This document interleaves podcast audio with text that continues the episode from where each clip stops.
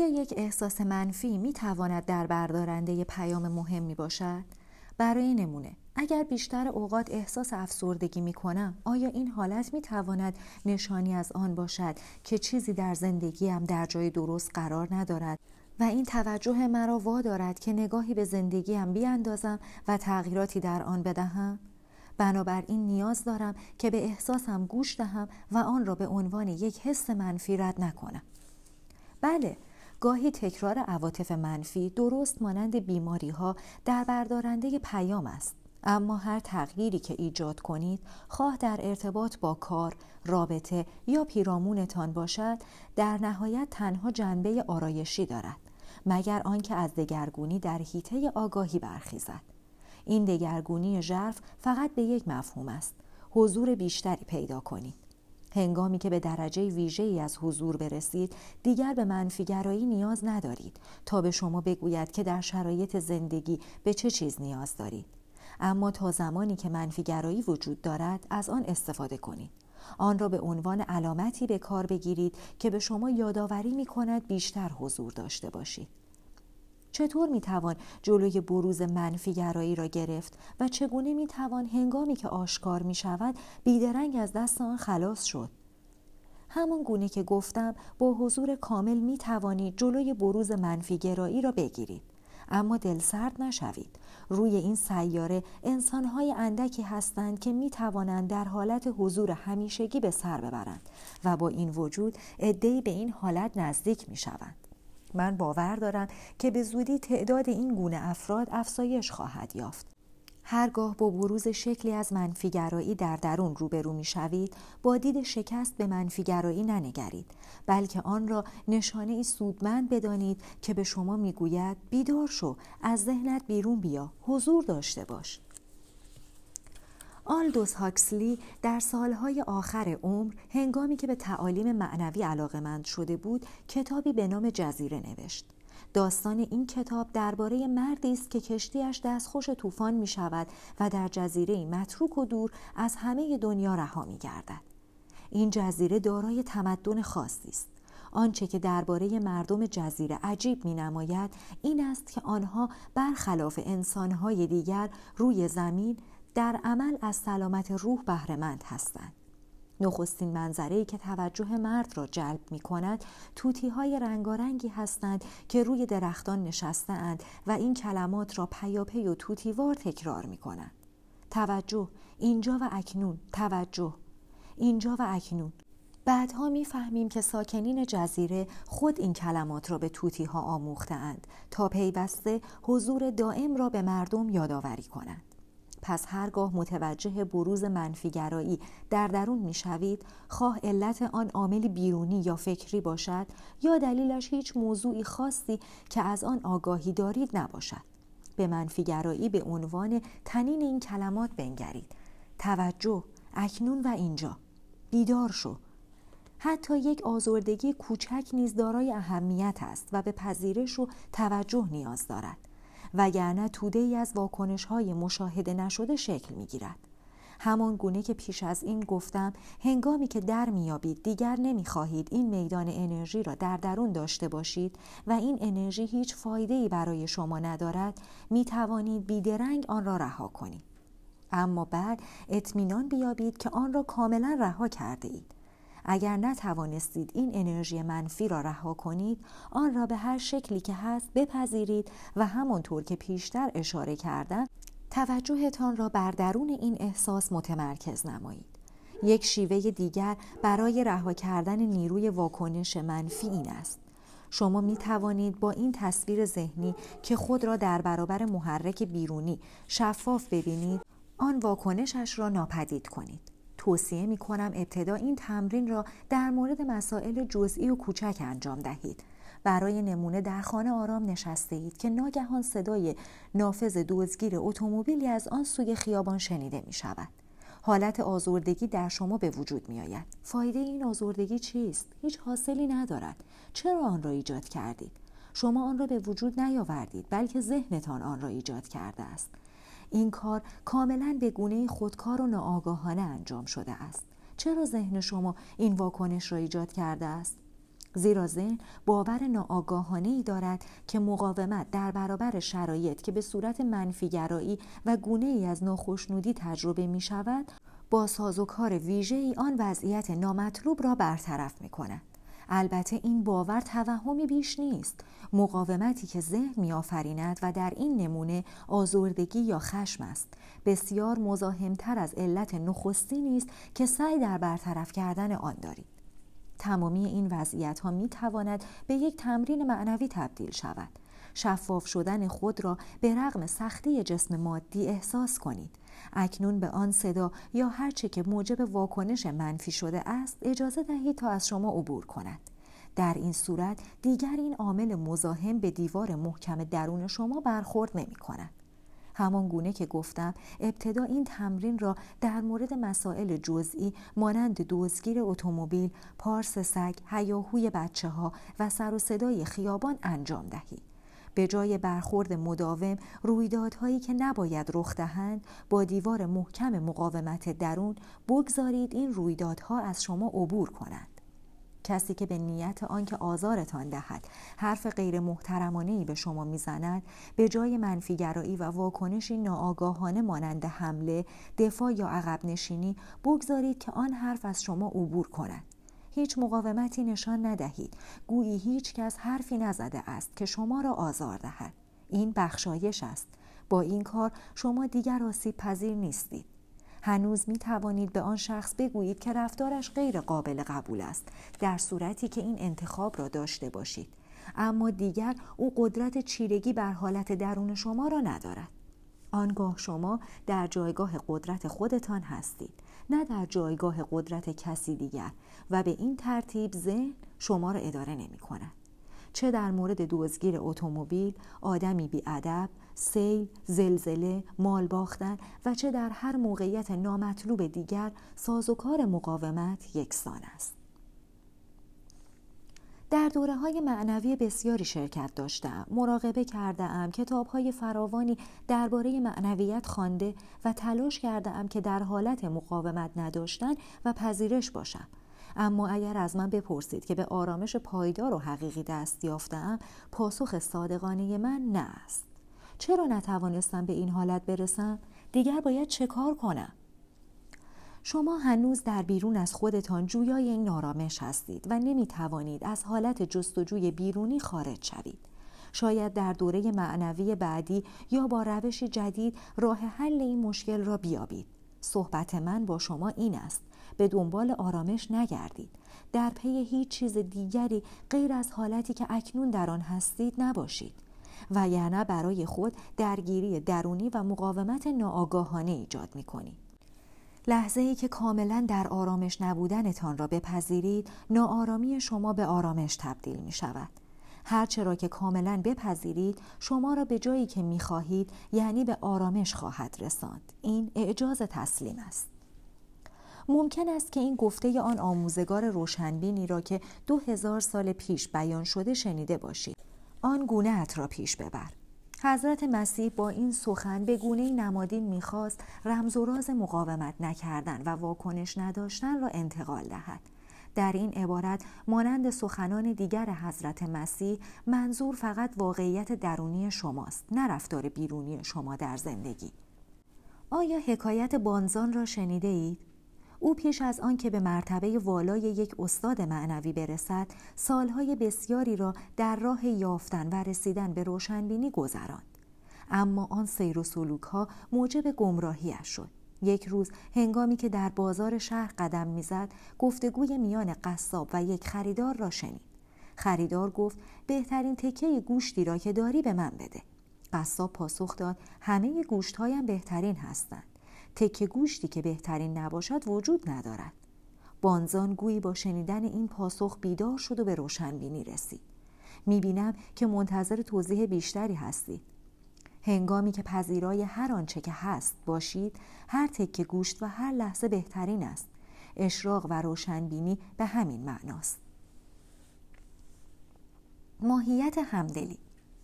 شما با رفتن به فراسوی تضادهای ساخته ذهن مانند دریاچه عمیقی می‌شوید. شرایط بیرونی زندگی و هر آنچه در آنجا روی دهد سطح دریاچه را تشکیل می دهد که گاه آرام و گاه طوفانی و موجخیز است و وضعیت آن به گردش فصلها بستگی دارد. با این حال عمق دریاچه همیشه آرام است. شما تمامی دریاچه و نه فقط سطح آن هستید که با اعماق وجودتان که کاملا در سکون است در تماس می باشید.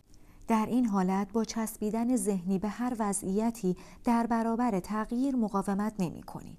آرامش درون شما به شرایط بیرونی بستگی ندارد. شما در بودن بی تغییر، بی زمان و بیمرگ به سر می‌برید و دیگر به شادی و خوشنودی در جهان بیرون با نوسان دائمی شکلهایش وابسته نیستید. شما می توانید از رویدادهای بیرونی لذت ببرید، با آنها بازی کنید و شکل جدیدی بسازید و زیبایی همه پدیده ها را قدر بدانید.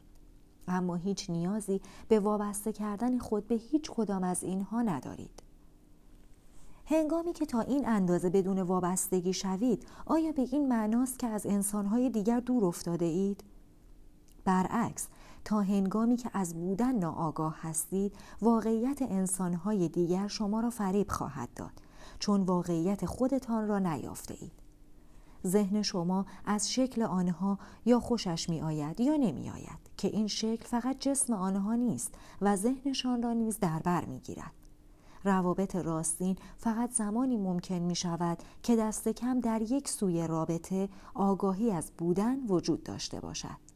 اگر در جایگاه بودن باشید جسم و ذهن دیگران را تنها به شکل پرده مشاهده خواهید نمود که در پس آن می توانید واقعیت راستین آنها را احساس کنید همان گونه که واقعیت راستین خودتان را حس می کنید بنابراین هنگامی که با رنج دیگران یا رفتار ناآگاهانه آنها روبرو می شوید حضور دارید و با بودن در تماس هستید.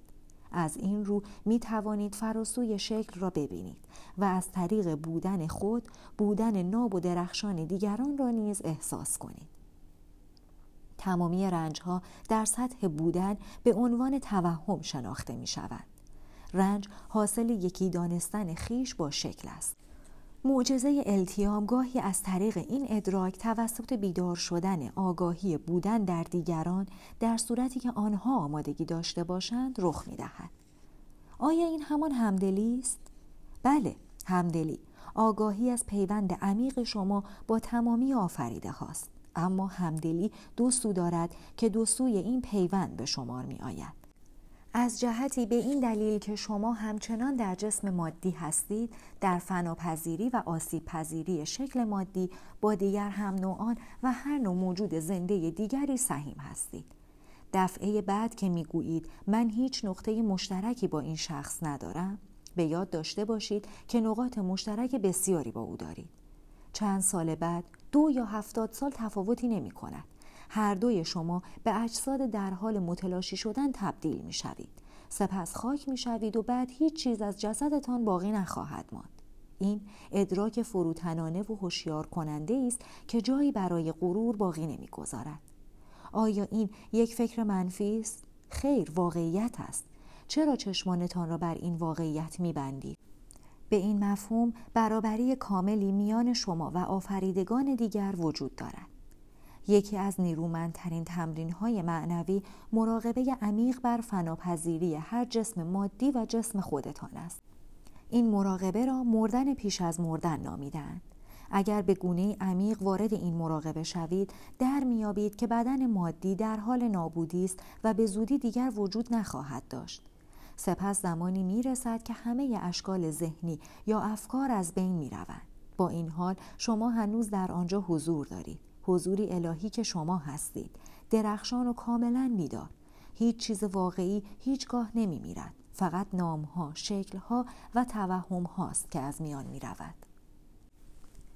ادراک این بعد بیمرگی یعنی سرشت راستینتان سوی دیگر همدلی است.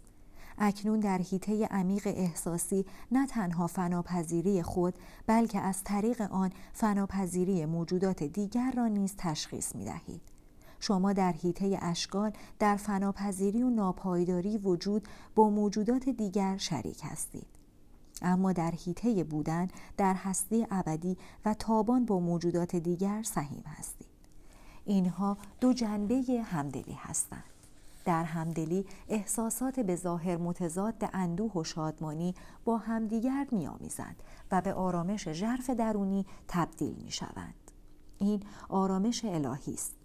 این یکی از اصیلترین عواطفی است که انسانها توانایی به دست آوردن آن را دارند و از قدرتی عظیم دگرگون کننده و التیام بخش برخوردار است.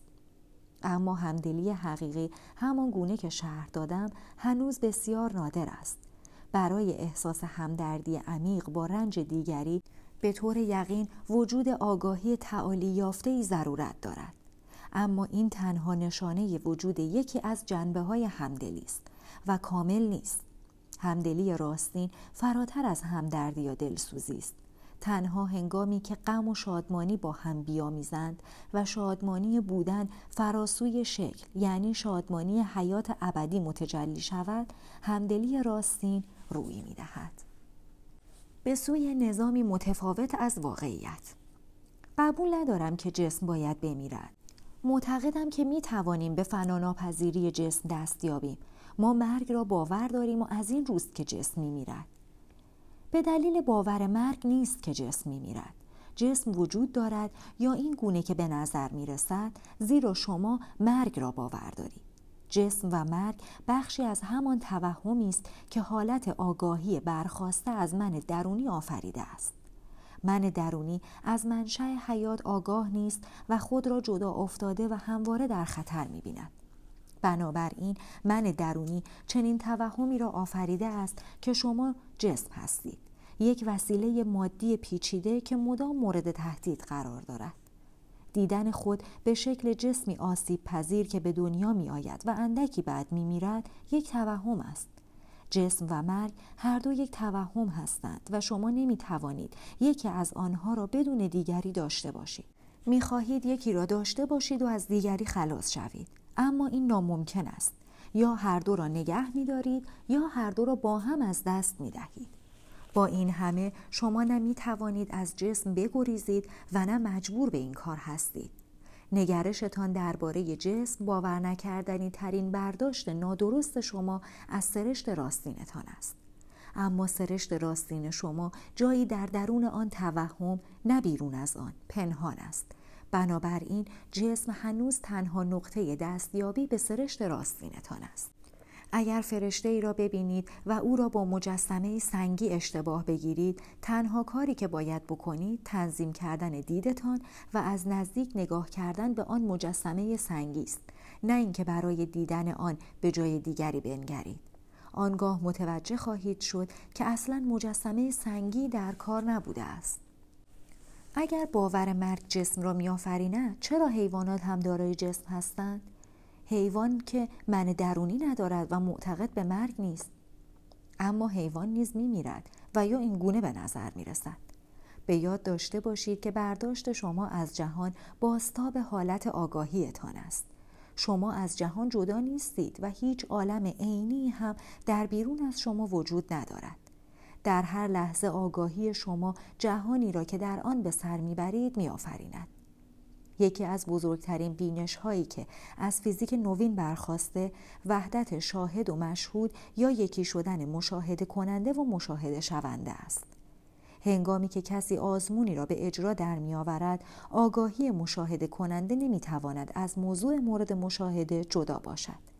همچنین شیوهی متفاوت در نگریستن موجب می شود که مورد مشاهده رفتار متفاوتی از خود نشان دهد. اگر به طور عمیق به توهم جدایی و تلاش و ستیز برای ماندگاری باور داشته باشید آنگاه می بینید که این باور در پیرامونتان باستاب یابد و برداشت های شما توسط ترس اداره می شود. در این حالت شما در دنیای مرگ و جنگ میان جسم ها کشتار و نابودی یکدیگر به سر می‌برید. هیچ چیز آنگونه که به نظر می رسد نیست. جهانی را که با ذهن برخواسته از من درونی می آفرینید و می بینید ممکن است مکانی بسیار ناکامل و حتی وادی ها باشد. اما هرچه را که مشاهده می کنید فقط نوعی نماد و مانند تصویری در یک رویاست. این گونه ویژه ای از برداشت و تأثیر متقابل آگاهی شما با رقص انرژی ملکولی عالم است. این انرژی ماده نخستین تحقق یافتن جسم است. شما این انرژی را به صورت جسمها، تولد و مرگ یا ستیزی برای ماندگاری می‌بینید. در حقیقت تعداد بیشماری تعبیر و دنیاهای کاملا متفاوت امکان پذیر است و وجود هم دارد که همه آنها به آگاهی مشاهده کننده وابسته هستند.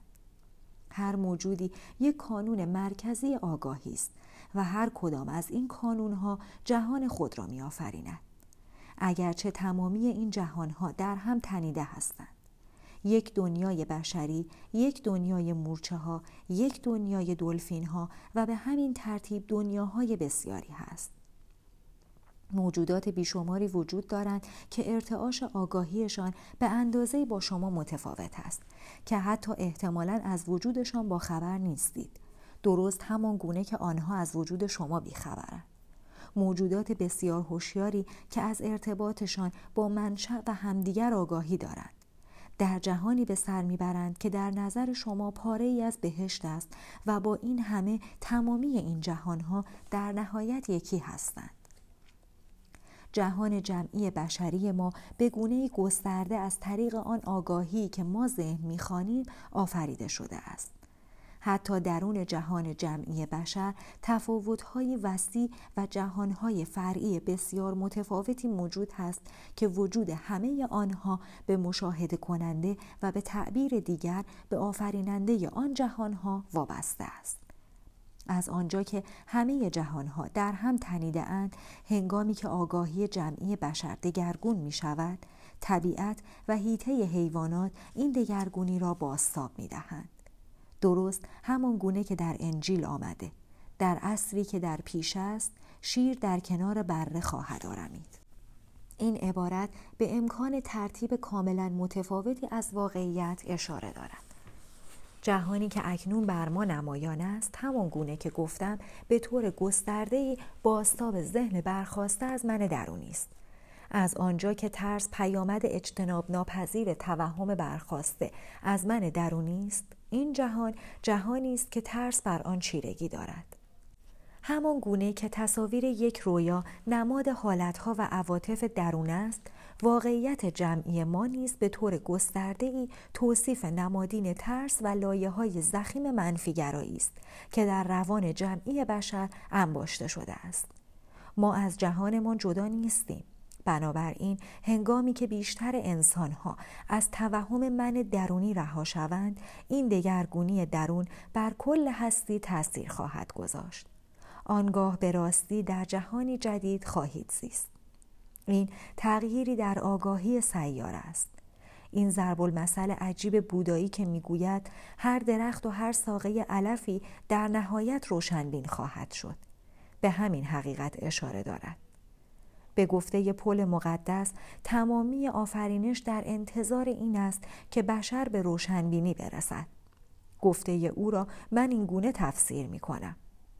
عالم مخلوق با اشتیاق فراوان در انتظار ظهور فرزندان خداست. پل مقدس در ادامه می‌گوید کل آفرینش از این طریق آزاد خواهد شد. تا آن لحظه سروپای آفرینش در جای جایش گویا که از درد زایمان فریاد می‌زند. آنچه زاده می شود آگاهی جدیدی است که باستاب اجتناب ناپذیر آن جهانی نوین است. این مطلب در عهد جدید کتاب وحی نیز پیشگویی شده است. آنگاه بهشتی جدید و زمینی جدید می بینیم زیرا که آن بهشت نخستین و زمین نخستین گذشتند اما علت و معلول را با همدیگر اشتباه نگیرید. وظیفه نخستین شما جستجوی رستگاری از طریق آفریدن جهانی بهتر نیست بلکه آگاهی از یکی دانستن خیش با شکل است. آنگاه دیگر اسیر این جهان یعنی این نمود از واقعیت نیستید. می توانید ریشه هایتان را در آشکار نشده احساس کنید و سپس از وابستگی به عالم پیدا رها شوید. شما همچنان از لذتهای گذرای این جهان بهرهمند خواهید شد اما دیگر در حراس از دست دادن نخواهید بود و در نتیجه دیگر به آویختن به آنها نیاز ندارید با وجود آنکه می توانید از لذتهای حسی بهره ببرید آتش شما برای تجربه حسی از میان می رود. به همین ترتیب جستجوی مداوم برای خوشنودی و رضایت روانی از طریق تقویت من درونی نیز از بین می رود. شما با چیزی به مراتب عظیمتر از هر لذت و هر پدیده آشکار شده ای در تماس هستید. به این معنا شما دیگر محتاج جهان نیستید. حتی نیاز ندارید که جهان با آنچه که هست متفاوت باشد. تنها در این مقطع است که مشارکت واقعی در جهت ساختن دنیایی بهتر و ایجاد نظامی متفاوت از واقعیت موجود را آغاز می کنید و نیز همدلی حقیقی را احساس می نمایید و در حیطه علت به دیگران یاری می رسانید.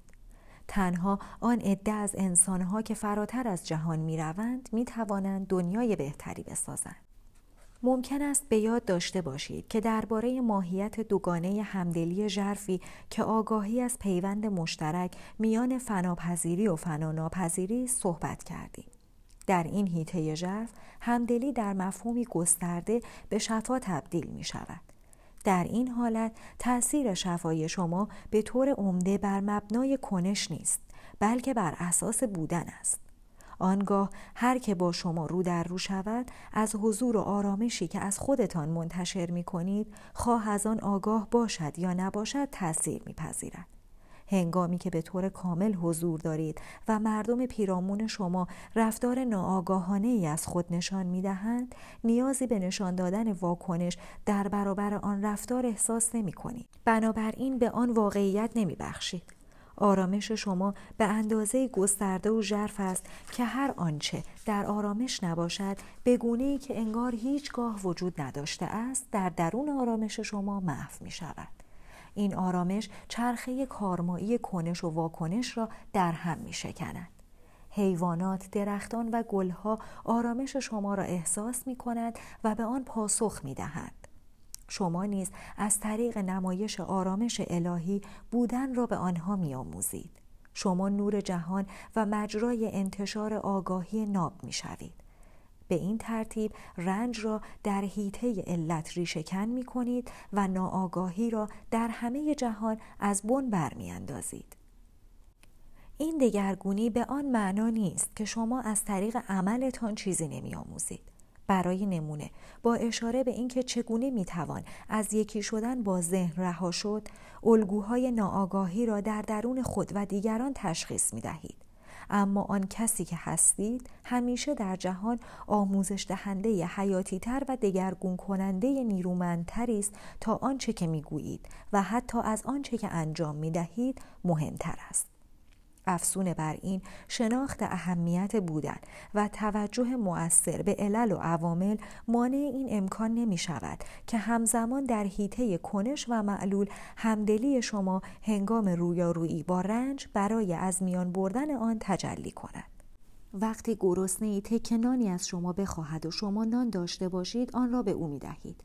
اما در حالی که آن تکنان را به او می دهید اگرچه این تبادلی بسیار کم مایه است آنچه در این لحظه اهمیت دارد سهیم شدن در بودن می باشد که نان تنها نمادی از آن است. درون این تبادل التیام عمیقی روی می دهد در آن لحظه هیچ بخشنده و دریافت کننده وجود ندارد. اما اصلا گرسنگی و فقری نباید وجود داشته باشد. چگونه می توانیم بی آنکه با پلیدی های چون گرسنگی و خشونت برخورد داشته باشیم دنیای بهتری بسازیم؟ همه پلیدی ها نتیجه ناآگاهی است. شما می توانید نتیجه ناآگاهی را ریشهکن کنید اما نمی توانید این کار را بدون از بین بردن علت آن انجام دهید. دگرگونی راستین در درون روی می دهد نه در بیرون. اگر احساس می کنید برای از بین بردن رنج در جهان فراخوانده شده اید این کار بسیار شرافتمندانه است. اما به یاد داشته باشید که توجهتان را تنها بر بیرون متمرکز نکنید. در غیر این صورت با اندوه و سرخوردگی رویارو خواهید شد. بدون تغییر اساسی در آگاهی بشر رنج جهان همسان چاهی بی انتهاست. بنابراین اجازه ندهید که همدلی شما یک سویه شود. همدردی با رنج و نیازمندی دیگری و اشتیاق به یاری رساندن به سایرین باید با درکی عمیقتر از سرشت سرمدی هستی و در نهایت توهمی بودن همه دردها توازن یابد. آنگاه بگذارید آرامشتان به درون هر آنچه انجام می دهید جریان پیدا کند. با این کار عملکرد شما به گونه همزمان در حیطه علت و معلول تأثیر خواهد کرد. این رهنمود هنگامی که جنبشی را پشتیبانی می کنید که به منظور بازداشتن انسانهای به شدت ناآگاه از تخریب خود همدیگر این سیاره و ایجاد رنج وحشتناک برای موجودات زنده دیگر تحریزی شده است نیز کارایی دارد.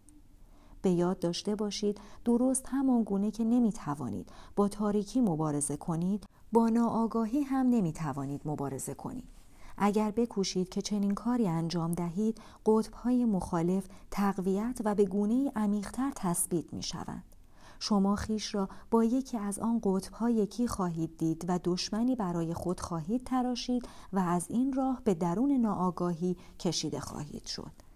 با انتشار اطلاعات آگاهی را افزایش دهید یا در نهایت مقاومت منفعلانه را تمرین کنید. اما ابتدا مطمئن شوید که هیچ مقاومت و منفیگرایی و نفرتی در درون ندارید. حضرت مسیح می‌گوید دشمنانتان را دوست بدارید که البته به این معناست هیچ دشمنی نداشته باشید. هنگامی که درگیر کار در حیطه معلول می‌شوید به راحتی ممکن است خود را در درون آن گم کنید. در این شرایط باید هوشیار بوده و حضوری بسیار قوی داشته باشید. لازم است که زنجیره علتها کانون اصلی توجهتان قرار گیرد و آموزش روشنبینی، نیت اصلی و آرامش ارزشمندترین هدیه شما به جهان باشد.